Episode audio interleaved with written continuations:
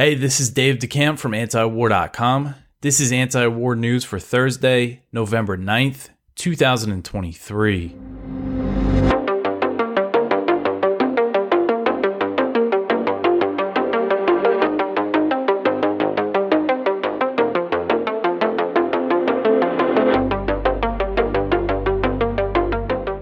All right, so the first story at the top of antiwar.com today the U.S. launches airstrikes in eastern Syria. So the Pentagon said on Wednesday night that the U.S. launched more airstrikes in eastern Syria that targeted a facility used by Iran's Islamic Revolutionary Guard Corps and affiliated groups. So Secretary of Defense Lloyd Austin said in a statement, quote, the strike was conducted by two US F-15s against a weapons storage facility, end quote. He said the strike was a quote response to a series of attacks against US personnel in Iraq and Syria by IRGC affiliates, end quote. So when he says IRGC affiliates, he is referring to the Shia militias that operate in Iraq and Syria. So the U.S. launched a similar airstrike recently on October 27th, and they said the purpose of that was to deter further attacks on U.S. troops. But it's very clear that did not work. There's still been lots of, there was more attacks on U.S. bases reported on Wednesday. The count now is that since October 17th, there's been 41 attacks on U.S. troops based in Iraq and Syria, and at least 45 troops have been injured. So an umbrella group of Shia militias that calls itself the Islamic Resistance of Iraq has taken credit for many of the attacks on U.S. bases. The militias receive support from Iran, but it is unclear if Iran is directing these attacks or if they are involved. The Pentagon has previously acknowledged that it has no evidence of direct Iranian involvement. And for their part, Iran is strongly denying that they have any role in these attacks on U.S. troops. Responding to the U.S. allegations, Iran's representative to the UN said on Tuesday that they, quote, have never been involved in any actions or attacks directed at the United States military forces in Syria and Iraq, end quote. Um, so, something to keep in mind that Iran is strongly denying they're involved here. Another thing to keep in mind is that uh, you know we don't we can't really take the Pentagon at face value for what they say they bombed in eastern Syria. You know, there's many examples of of them either lying about what they hit or um, being wrong because they had bad intelligence. So uh, it might become clear in the next couple days. You know, if if there's casualties, we haven't seen any reports of casualties yet. And one thing to that we should worry about here is that they say they're targeting an Iranian military site used by the IRGC. If any IRGC personnel are killed or wounded in this attack, then that risks a huge escalation with Iran. And you know, Austin in his in his uh, press statement about these airstrikes said that the U.S. urges against escalation, but it's clear to me that these Shia militias are not going to back down. They didn't back down the last time. Why would they back down now? They they only ramped up attacks against U.S. forces, so things are just going to escalate here. I I assume, and um, as long as the U.S. is backing Israel's you know brutal assault on on Gaza, um, you know I just don't see them this de-escalating. You know the the responsible thing for the U.S. to do would be to leave Iraq and Syria, but realistically, we know that's not going to happen. Unfortunately. Um, so, also on Wednesday, separately in Syria, Israel launched airstrikes in southern Syria. You know, I've I was keeping a tally of all the Israeli airstrikes on Syria throughout the year because Israel frequently bombed Syria before the October seventh uh, escalation in the region, uh, but they've really stepped up the strike since then. And I think I've missed a few. My last count was about 32 Israeli airstrikes in Syria in 2023, but now there seems to be uh, a lot more happening. So you had Israel also bombed Syria on Wednesday, and there were reports of a big ISIS attack on Syrian troops and a pro government Syrian militia that killed at least 30 people. Um, and, you know, the U.S. is nominally in Syria to fight ISIS, but the reality is the U.S. being there is a benefit to ISIS because then you have the US and these Shia militias fighting each other. you know, it just gives ISIS the opportunity to do things like this and regroup when you have all these other parties focused on each other. When if the U.S. just pulled out, you know, Syria and its allies could deal with the remnants of ISIS. They don't control any significant territory, but they're able to survive as the country is still pretty destabilized. And a big part of the reason why it's destabilized is because the U.S. is still there. Um, all right, so the next one here, another potential escalation. The Houthis down a U.S. MQ 9 Reaper drone off Yemen. So, Yemen's Houthis said on Wednesday that their military successfully downed a U.S. MQ 9 Reaper drone that was flying off the coast of Yemen. A U.S. official later confirmed that the Houthis downed an American drone and said the U.S. was analyzing the incident. So, the Houthis, uh, they're formally known as Ansar Allah. They have been firing missiles and drones toward Israel and say the attacks will keep up until the Israeli onslaught of Gaza comes to an end. In a statement, the Houthis said the U.S. drone that was downed was deployed to back Israel. So they're saying the MQ 9 Reaper drone that they shot down was deployed as part of the U.S. effort to protect Israel. And uh, an MQ 9 Reaper drone can be used for surveillance, but they are also used for drone strikes. They can carry very powerful missiles. The U.S. uses them quite a bit uh, in their drone strikes. So the Houthi statement said, quote, Our air defenses were able to down an American MQ-9 while it was carrying out hostile surveillance and espionage activities in Yemeni territorial waters as part of American military support for Israel, end quote. So the downing of this drone, of course, raises questions about a potential American response. In October, the Pentagon said that, that a U.S. warship in the Red Sea had intercepted drones and missiles that the Houthis fired toward Israel. And we know there's a lot of American firepower in the region now, even more so than usual. Uh, the Houthis have downed American drones before, uh, I believe in 2019. I know that same year, Iran downed a drone. And um, so we'll see. And we always have to keep in mind that the U.S. has basically been at war with the Houthis for many years now. The U.S. has backed the Saudi led coalition against them since 2015. Thankfully, there's been a ceasefire since April 2022 that's held pretty well. Uh, but the war's not over. They haven't signed a peace deal uh, or anything. Um, and the U.S also has a military presence in Yemen. There's U.S. troops in Yemen. We don't know how many, but they they are there. Biden confirmed that to Congress not too long ago, and they're in Yemen uh, on the ground to fight Al Qaeda in the Arabian Peninsula, AQAP. That's at least on paper what the U.S. troops are in Yemen for. And something always worth pointing out is that the Houthis were actually briefly an American partner in the fight against AQAP. The U.S. was sharing intelligence with them uh, in 2015, right before backing the Saudi led coalition against them. And then that coalition, the Saudi UAE coalition, uh, was basically, you know, on Al Qaeda's side against the Houthis, and they actually recruited Al Qaeda fighters to fight on the ground for them. And U.S. weapons sold to the Saudis and the UAE ended up in Al Qaeda's hands in Yemen. Um, so it's just a mess, uh, you know, similar to Syria, just how much of a mess these U.S. interventions uh, become. But here, another area we got to keep an eye on is Yemen here. Um, all right, so the next one here the U.S. says that Israel will have initial security responsibility in Gaza. So the White House on Wednesday said that the Israeli military would likely have to be responsible for security in Gaza initially after the war if Israel is successful in rooting out Hamas.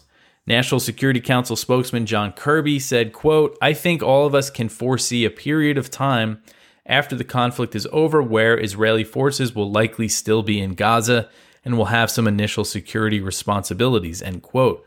So these comments are pretty similar to what Netanyahu said the other day, except he said Israel will take over security responsibility for Gaza for an indefinite period. So he left it much more open ended, um, signaling, uh, you know, long term military occupation. So Kirby also warned Israel against reoccupying Gaza. That's a line that we're seeing from Biden administration officials, not to reoccupy Gaza, um, which is kind of a misleading term. Uh, Israel did, you know, it occupied Gaza for decades, you know, after the 1967 war. and they pulled their troops out in 2005. But then in 2007, they put a blockade on Gaza after Hamas took power, and it's been under military blockade ever since then. So technically, that's that is still because they control Gaza's um, you know waters, its its airspace. They control pretty much everything except for the one border crossing with Egypt. That's technically still a military occupation. Um, so anyway, uh, Blinken on Wednesday also warned Israel against occupying Gaza while acknowledging that there will be a transition period after the war. So basically, you know, you have Blinken and, and Biden has said this that, oh, Israel can't occupy Gaza when this is over. We need a two state solution. But realistically, it doesn't matter what they're saying because they're giving Israel their full throated support with no conditions. And it's very clear that Netanyahu is not going to want to you know, do anything like that.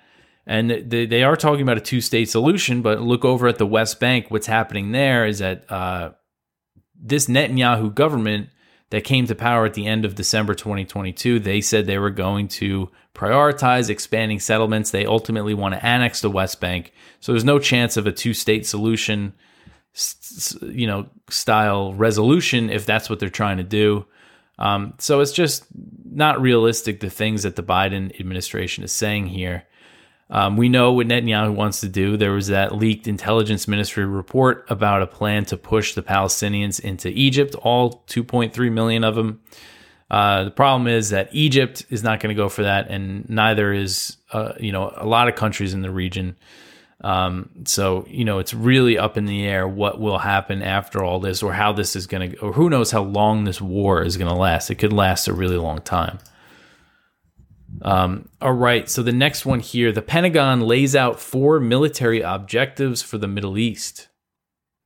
So this article is by uh, Kyle Anzalone at the Libertarian Institute. And it says that a Department of Defense spokesman explained Washington's current goals in the Middle East, what they're trying to accomplish amid this war in Gaza.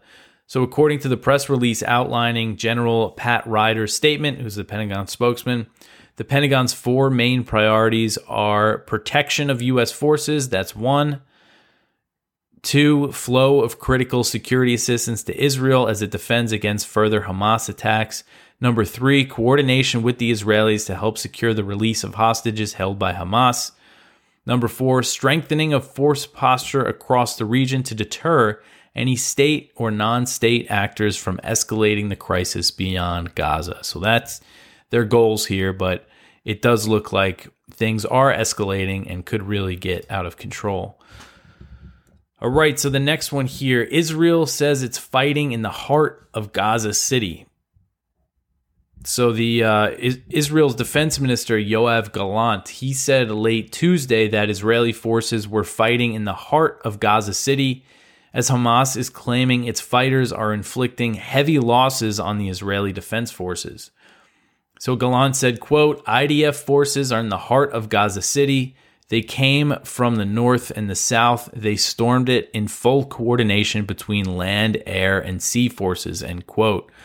So, according to the Cradle, Hamas's Al Qassam's brigades said in a statement on Wednesday that since early that morning, its fighters destroyed 15 enemy vehicles in several areas in Gaza. The Quds Brigade, which is the armed faction of Palestinian Islamic Jihad, they also said that they're targeting Israeli armored vehicles and the IDF said that two of its soldiers were killed on Wednesday, bringing the Israeli death toll since the ground invasion began on October 27th to 33. So 33 Israeli troops killed so far in this ground incursion. I know Hamas is saying that they're killing more than Israel is is letting on, uh, but we don't know. Um, you know, there's no way to confirm that, and it's not clear how many Israeli troops are actually there because they uh, Israel hasn't said they haven't put out many details about the force that they have on the ground. Um, so I have this map up from South Front here. You see Israel's trying to sever this area of northern Gaza from the rest of the strip and focus on conquering this city um, before looking south. It seems to be the plan. So, according to AP, clashes took place only 0.6 miles from the Al Shifa hospital. So, this is Gaza's largest hospital, and there's thousands of patients there. thousands of people just seeking refuge from the airstrikes. And this was the hospital that a few days ago Israel bombed an ambulance outside when it was loading people up. And Israel is claiming that Hamas has headquarters under the hospital, which the hospital staff is denying. So, kind of implying that they might bomb, blow up the hospital, and with all these people inside. So, things are very tense for everybody there. I'm sure I cannot even imagine um, any situation like that. And so far, the oh, also the fighting in the north has caused a few thousand more Palestinians in North Gaza to flee to the south on foot they're just, you know, going for it, trying to get out of there. Um, so the latest death toll put out by Gaza's health ministry is 10,569 Palestinians killed since October 7th, including 4,324 children. Um, all right. So the next one here 1,000 USAID employees sign letter backing Gaza ceasefire. So this article is from Al Jazeera. And it's interesting. It says that hundreds of staffers at the United States Agency for International Development, USAID, have signed a letter calling for an immediate ceasefire in Gaza as a growing number of government employees voiced dissent against U.S. support for Israel's military offensive. So, this letter started circulating last week. It reached 1,000 signatures on Wednesday, representing officials from across the agency's department and overseas missions. So the letter says, quote, while we appreciate and acknowledge efforts by USAID to call for an, an urgent humanitarian response in Gaza and understand that the agency is working tirelessly to make this happen, we must remember that humanitarian assistance efforts and life saving aid are largely rendered moot in, a, in situations of escalating and indiscriminate bombing and violence end quote. So they're basically saying this these aid efforts are pointless as long as the bombing campaign is continuing you know in a place like gaza that's so densely populated and everything. Um, so this is uh, interesting to see more dissent from within the us government over this policy of the full-throated support for israel's assault uh, the next one here, I just put in the live updates um, from Al Jazeera about the situation in Gaza and uh, more airstrikes uh, reported in the vicinity of two Gaza hospitals. Um, the USAID letter emergency workers search for survivors of the latest Israeli strike on Jabalia, the refugee camp that they have been targeting quite a bit. Um, so still just a lot of airstrikes and stuff going on there. Uh, all right, the next one here Ukraine takes credit for car bombing in Luhansk. So this story is really, uh, it's really something. Ukraine's CIA backed military intelligence has taken credit for a car bombing that killed a politician in Russian controlled eastern Ukraine on Wednesday. So this guy's name is Mikhail Filiponenko, Filiponenko, probably pronouncing that wrong, and he is a member of the local Russian-backed legislature in Luhansk, and he's a former police chief. He was killed in his car outside of his house. He was born in Luhansk. He was Ukrainian born, and he joined the separatists who declared the creation of the Luhansk People's Republic in 2014, following the coup that ousted former President Viktor Yanukovych in Kiev. Um, so, according to AP, he had actually survived a previous car bombing on February 21st, 2022. So, they've been after this guy for a while. And that was three days before Russia actually invaded Ukraine. Um, it's an example of how there was a war going on in eastern Ukraine before the Russian invasion. Ukraine's military intelligence directorate, known as the GUR, claimed that Filiponenko was involved in torture camps in Luhansk, so that's their justification. And a representative for the GUR told Politico that the Wednesday killing of Filiponenko was our operation. The GUR said in a statement that it had the addresses of all the traitors living in Russian controlled Ukraine and warned, quote, all war criminals and collaborators will receive a fair retribution. The hunt continues, end quote. So, you know, it seems like they're just they they didn't used to do this, as far as I know, just take credit for these assassinations right away, uh, like this. Um, I mean, it is goes to show how you know brazen they are, and you know this is what the U.S. is supporting: car bombings. That you know whatever this guy did, he was a, poli- local politician in this Russian-controlled area of Ukraine that was independent of Kiev for a long time, and this came after that report from the Washington Post that detailed how the CIA helped build up the GUR and the security service of Ukraine, that's the SBU. And that included tens of millions of dollars in funding since 2015. And a former, there's a quote in this report from a former U.S. intelligence official who described the GUR, the people that carried out this car bombing, as our little baby. And they said that the U.S. provided all new equipment and training for this military intelligence unit. And, you know, it basically credited the CIA support with how they have the ability to carry out these assassinations and stuff. And these started in the Donbass, you know, before, long before the Russian invasion. These types of assassinations were going on for a long time. Um, all right, so the next one here State Department officials make the case to keep funding Ukraine. So, this is another article from Kyle at the Libertarian Institute. Officials from the State Department and USAID pressed Congress to pass a $105 billion spending package that will provide weapons to Ukraine and Israel. One Biden administration official said it was crucial to provide aid to Kiev because, quote, the besieged people of Ukraine are fighting for basic needs such as food, water, medicine, and electricity, end quote. So, Erin McKee, the assistant administrator for Europe and Eurasia at USAID, said, quote, the besieged people are fighting for their country's survival as a democratic state, end quote. So, you know, kind of making this big plea to keep this uh, proxy war going here.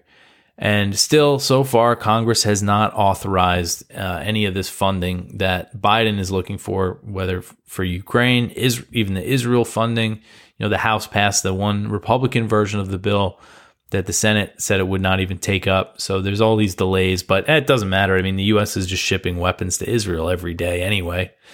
You know, so they'll they'll be able to make the funds available, I guess, anyway. But not so much when it comes to Ukraine. The, they're saying that pretty much all of the aid is dried up except for the Presidential Drawdown Authority. There's still about five billion of that left, and that's what lets the U.S. ship weapons directly to Ukraine.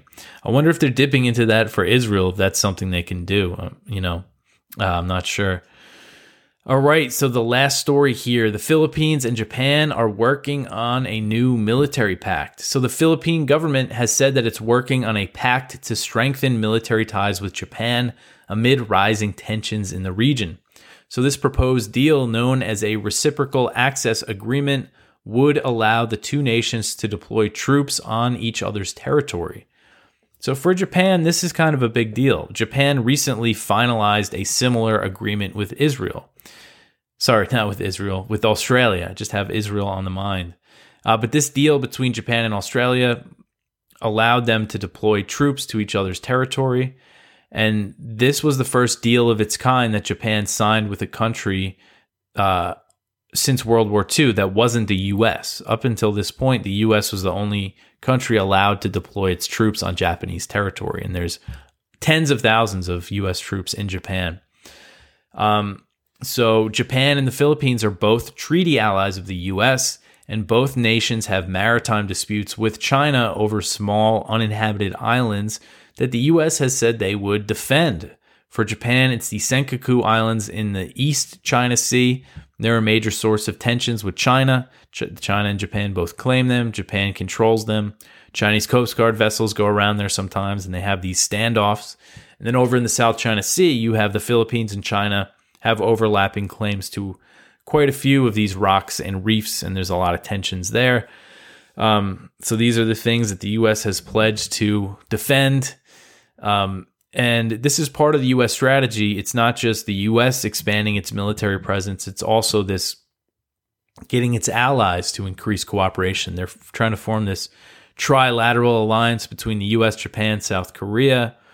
Um, Japan's a big one. They really want Japan to increase its military. They're building up their military at an unprecedented level, uh, again, in the post World War II era. And they want Japan to really become a major regional force. And this is part of it. They want joint military exercises in the South China Sea.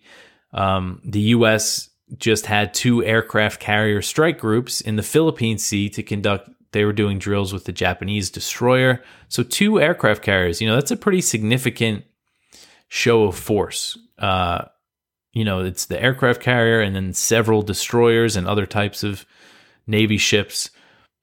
Um, you know, and, and they have a pretty regular presence now in this part of the world. Uh, you know, an aircraft carrier. It's not uncommon for two U.S. aircraft carriers to be sailing around Southeast Asia now.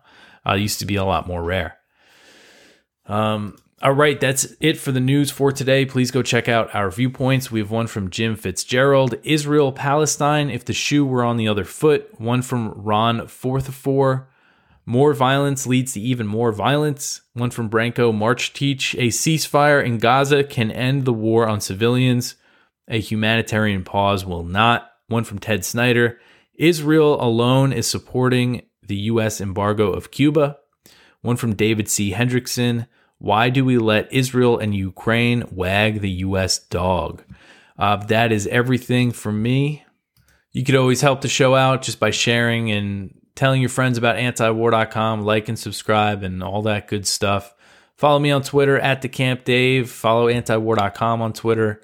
Uh, that's everything for me for today. I'll be back tomorrow with some more news for you. Thanks for listening.